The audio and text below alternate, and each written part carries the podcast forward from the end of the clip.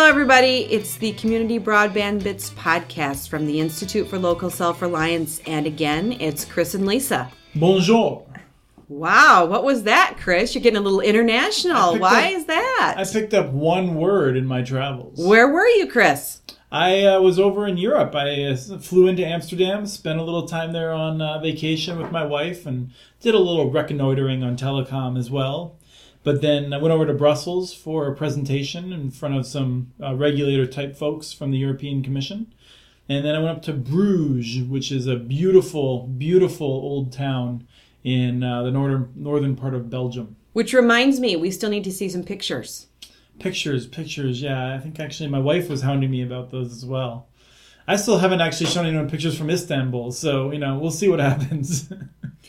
Okay, well, that's one of the reasons why we're here. Chris is going to talk to us a little bit about his trip and um, some of the things that they discussed. We do have some video from the event. Um, it's going to be posted on muninetworks.org soon. Chris was there talking about what's going on in the United States, but while he was over there, he learned a lot about what's happening in Europe. And that's some of the things that he's going to share with us. So, you know, let's talk a little bit about that. Chris, um, cable in Amsterdam. sure, you know I'm a I'm a married man, so when I got to Amsterdam, my first thought was let's see what the telecom situation is. you know, I was looking for billboards on cable prices, not for the red light district.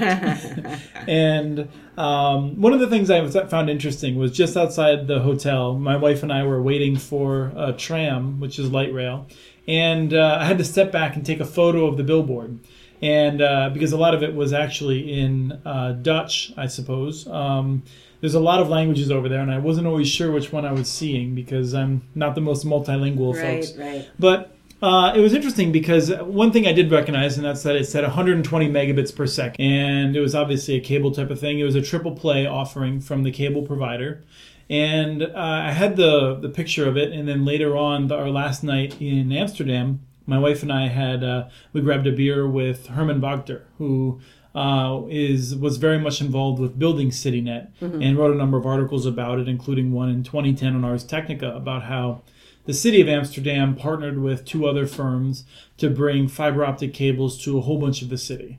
And that has led to the cable incumbent uh, building uh, a much better network, offering faster services. And the advertisement that I saw was for 120 megabit per second downstream. And the, the introductory price for three months of, I want to say, with an introductory price of about 40 euros, so How call that, that? Uh, 50 US dollars per month Uh-huh.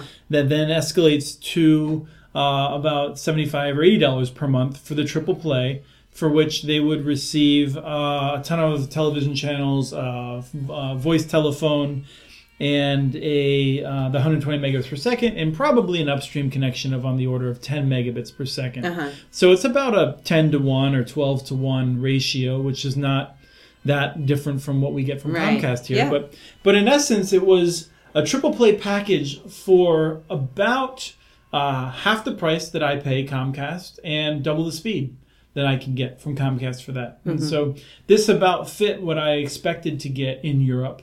Uh, because as we know, many European cities have better connections and uh, better uh, connectivity than you can get in the United States, uh, particularly for the wired services. That's what we're typically focused on is the cable or fiber connection uh, to us in our homes. So that was it was very interesting to see what was going on in Amsterdam, and and just anecdotally, I also have to say that Amsterdam is one of those places that I feel like everyone should see at some point because it's a it's a beautiful ancient city, uh, maybe not ancient but very old. Uh, certainly uh, 800 900 years old but it's been built around the bicycle and people have described me this, this to me over the years but until you see it, you don't really understand it. Uh, and it was it was something that was really worth seeing, and I'm really glad that I had the opportunity to see it. And that's interesting too because here in Minneapolis and St. Paul, you know, we're known as one of the most bicycle friendly places in Yep. the US. Yeah, most of us in the office even bike on a regular basis. right. So it must have really been something if It- if you were struck. There was multi-level parking decks for bicycles only Hmm. around the central train station. Just like we have multi-level parking decks for cars, they had them for bicycles, and they were enormous, and they were filled up. So, but from there we went to Brussels, and I didn't know much about Brussels. I still, frankly, don't know very much about Brussels. But what I found interesting is that the internet connectivity there sucks. Why is that? I don't actually know. Uh, I, I, didn't. Um, I, and Benoit Felten, who we'll talk about a little bit, a, a, friend and international expert on telecom, a guy that I I think is one of the mo- most important people to read internationally on this subject, and who we've spoken with before. Yes, we've had him on the show. Mm-hmm. Um, he he gave me a brief explanation, but I've since forgotten it. I'm gonna blame it on jet lag rather than my inability to listen to people. um, but you know, I started off as I was I was in the hotels and I was thinking, well, it's interesting because our hotel in Amsterdam had decent internet connectivity, and you know. Uh, that's not necessarily a signifier of anything. Some of the hotels in Chattanooga, like the Chattanoogan, have incredible internet connectivity. Santa Monica has some hotels, great internet connectivity because they've used the city-owned fiber. But other hotels, they just use something that they have a national contract with AT&T, and so they have really poor internet service. So you don't necessarily know much about uh, a city's service based on its hotels, but in Brussels, the hotel was terrible. Really? Probably the worst hotel I've ever had that advertised Wi-Fi. Wow. It was not clear that it actually worked. I think my wife and I, with a flashlight and doing Morse code, may have been able to transmit information more rapidly. Oh my god. Um, so, and I was talking with Benoit and other people about it who were at this event, and and they said yeah, Brussels is well known as being the worst city in just terrible connectivity. And I asked them, well, it's interesting because we always hear about how great European cities are and he said yes. And I asked him if you had to pick between being plopped down in a random large European city or a random large US city, where would you get better internet connectivity?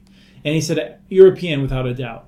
Um, but Brussels is sort of at the bottom of the pack. Uh-huh. So, but on average, uh, these people who really know what they're talking about said that when you're looking at comparing city to city, which I think is a good comparison, in which the folks at the Open Technology Institute have compared, it's undoubtable that it is better to be in a European city for these kind of high capacity connections. Right. Uh, we just wrote about a report that they published not long ago, and there were a lot, there were a lot of comparisons, and you know, and sometimes the comparison there was an awful lot of space between the top and the bottom, and often the top were European or Asian cities, and the bottom were the U.S. cities, which is not a surprise to anybody who's listening to this podcast.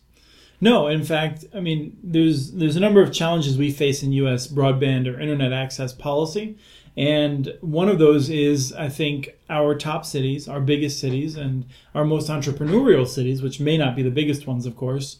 All of them are trying to figure out how to be toward the top of those scales.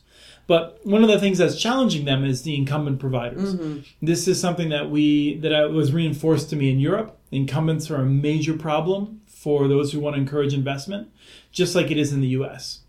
In the US, we have a history of privately owned corporations providing telecom services. In Europe, they had a history of, of publicly owned state companies. They were national companies that then were privatized. And frankly, I don't know that things have gotten much better since they were privately run because fundamentally, the difficulty is they basically have a monopoly. And whether you have a public monopoly or a private monopoly, service tends not to be all that great, right. I think. Mm-hmm. And I think it's far more desirable to have a public monopoly than a private.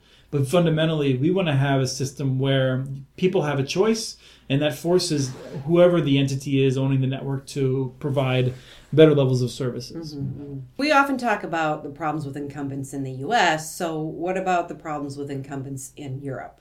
Well, it turns out that the US is not the only country in the world that has a problem with powerful corporations lobbying.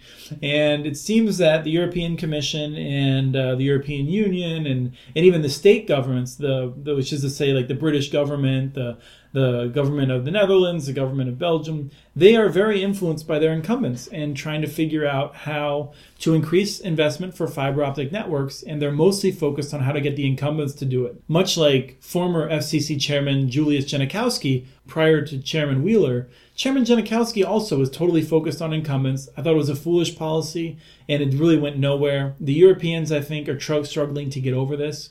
And it's unfortunate because the incumbents have so much power. They have very little interest in, in upgrading to new technologies and offering better services. Um, but one of the things that, that Benoit talked about at our event, and we'll have a link to the video for both his presentation as well as mine, was the, the, the, the benefits of structural separation.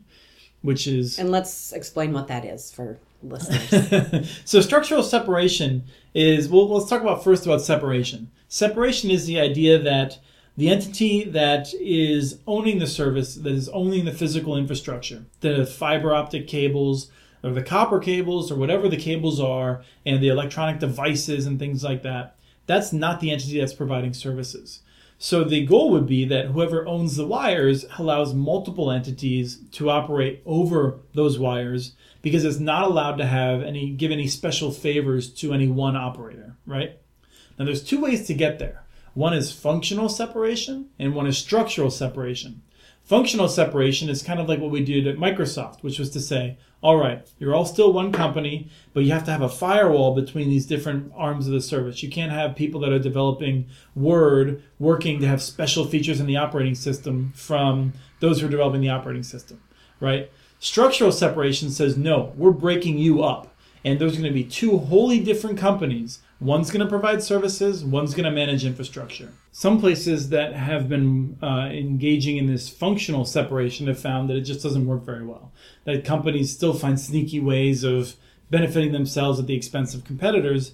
And so Benoit makes, I think, a persuasive argument for structural separation. Frankly, it's one we should have in the US.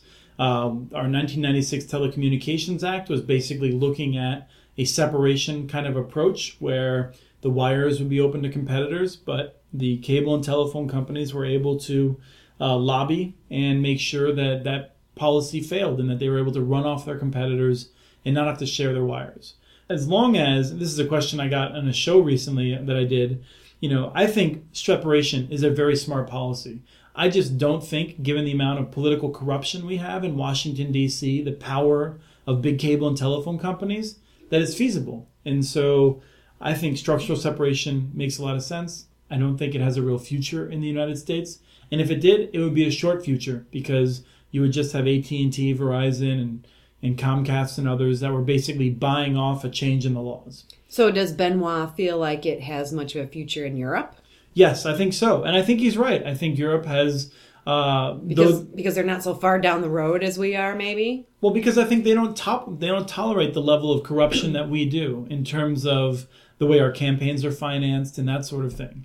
Um, so I just I feel like there is a possibility, although it's still a, a hard lift in Europe. But it's a very smart policy, and it's one that will result in more investment and better connectivity for people. So were there any other things that struck you about the role of incumbents in Europe? Well, one of the things that, that I really enjoyed in the panel discussion following all of our presentations was something that reminded me of a conversation that had happened in the U.S., where uh, I believe it was a city in, in, in Colorado, but I cannot remember now, where they were they wanted to build their own dark fiber network, where they weren't going to offer services. They were just going to, in fact, do the separation kind of thing. The city was just going to provide dark fiber. And Comcast, I think it was Comcast, let's just say a big incumbent, said, That's not fair. You're competing with us and you're a city, and that's not fair. And the city responded by saying, How much do you charge for dark fiber? And this provider said, Oh, no, we, we don't offer dark fiber. And city said, Well, then we're not competing, are we? Which I think is a great illustration. Now, the big providers, whether it's in the United States or in Europe, they don't like to do dark fiber because it's a low margin business. There's not much profitability in it. They want to sell you lit circuits where you pay a heck of a lot more for a gigabit than you pay for 10 megabits per second. And they manage it, manage services. And, Yeah, they find all kinds of ways of raising your costs over time, whereas dark fiber tends to be a fixed cost and there's not a lot of margin in it. So the incumbents over there have have little interest in leasing it, uh, much like our incumbents have little interest in leasing it. Uh, and there's some other issues with dark fiber, but uh, you know, there's some other issues with dark fiber as well, which is that it is inherently limited. I mean, if you want to lease out 300 uh, pairs, then you need 600 strands of fiber, which requires a very large fiber builds and that sort of thing. And it, it may not be the right approach for everything, but it is a sense, it gives you a sense of, of how these guys really want, uh, the incumbents really want to have their cake and eat it too. The- One of the reasons that, that I think that that's an important story is because of this thing called the state aid rules in Europe. What's that?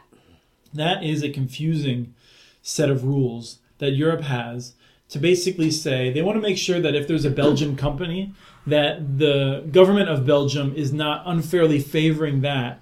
Basically, state aid law is to prevent one country from protecting from protecting companies within its borders? Is that how it works or? Yeah that's basically it and it's it's very convoluted and within telecom it manifests itself in interesting ways. So if a city wanted to build a telecommunications network to the entire city uh, it may not be able to build in areas that already have a existing provider. It may only be able to build in areas where there's no service. Well, this is something we go through here in Minnesota. We've talked about extensively, where you can't build if there's crappy cable and slow DSL. Overbuilding. Yeah, it, the, the those companies claim it's not fair for you to build a fiber network, and I regularly say, you know, this is basically saying that if the private sector has a dirt road, you're not allowed to build an interstate, and that's crazy. But Europe has some of these same sorts of rules, and they have very complicated procedures for for going through them. And so it's just it was interesting getting a sense of the European context for a lot of this that restricts local authority to build networks depending on where they are, uh, often to the benefit of the existing private companies. One of the reasons that I was there was to give a better sense of the way that cities can get involved and how it can help uh, to have more investment and how everyone can benefit by having cities involved.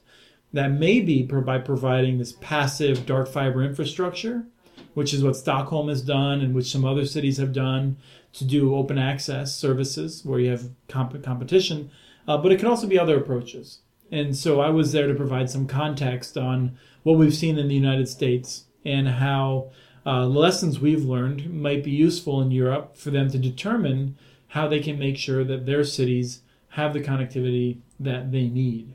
I remember watching the panel discussion after your presentation, and I remember you brought up something that Joey Durel said that reminded right. me of that. Yeah, Joey, mayor of Lafayette, um, he had testified in front of the U.S. Uh, Senate, one of the committees of the U.S. Senate, and in it, when talking about municipal broadband, he said along the lines of, "Hey, you know what would be great is if all 49 other states banned municipal networks."